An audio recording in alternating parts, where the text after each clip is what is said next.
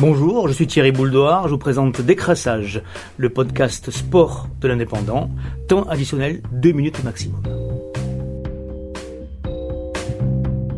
Il existe bien une exception carcassonnaise, une place forte, résistante à l'ère du temps.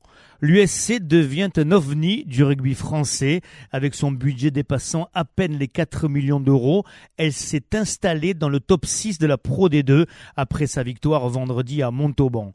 Un coup de force, mais pas un coup de théâtre. Carcassonne annonce la couleur depuis le début de la saison.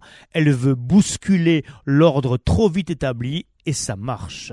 Elle devance Béziers, Nevers ou Aix-en-Provence et leur budget autrement sonnant et trébuchant. Mieux, elle titille Biarritz, Lussap, Grenoble ou Oyonnax, candidats déclarés à un retour dans l'élite.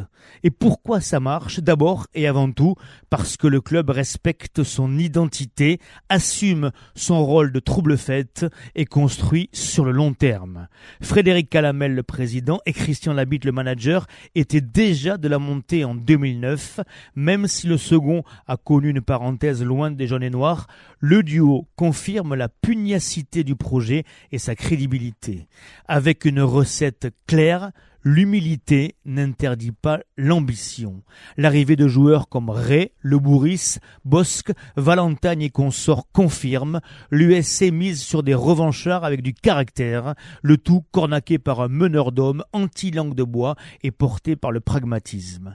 C'est une certitude, l'USC revendique un nouveau statut, c'est une autre certitude, elle le confirme sur le terrain la cité devient une place forte du rugby français aussi. C'était Décrassage, le podcast sport de l'indépendant. Vous êtes convoqué lundi prochain.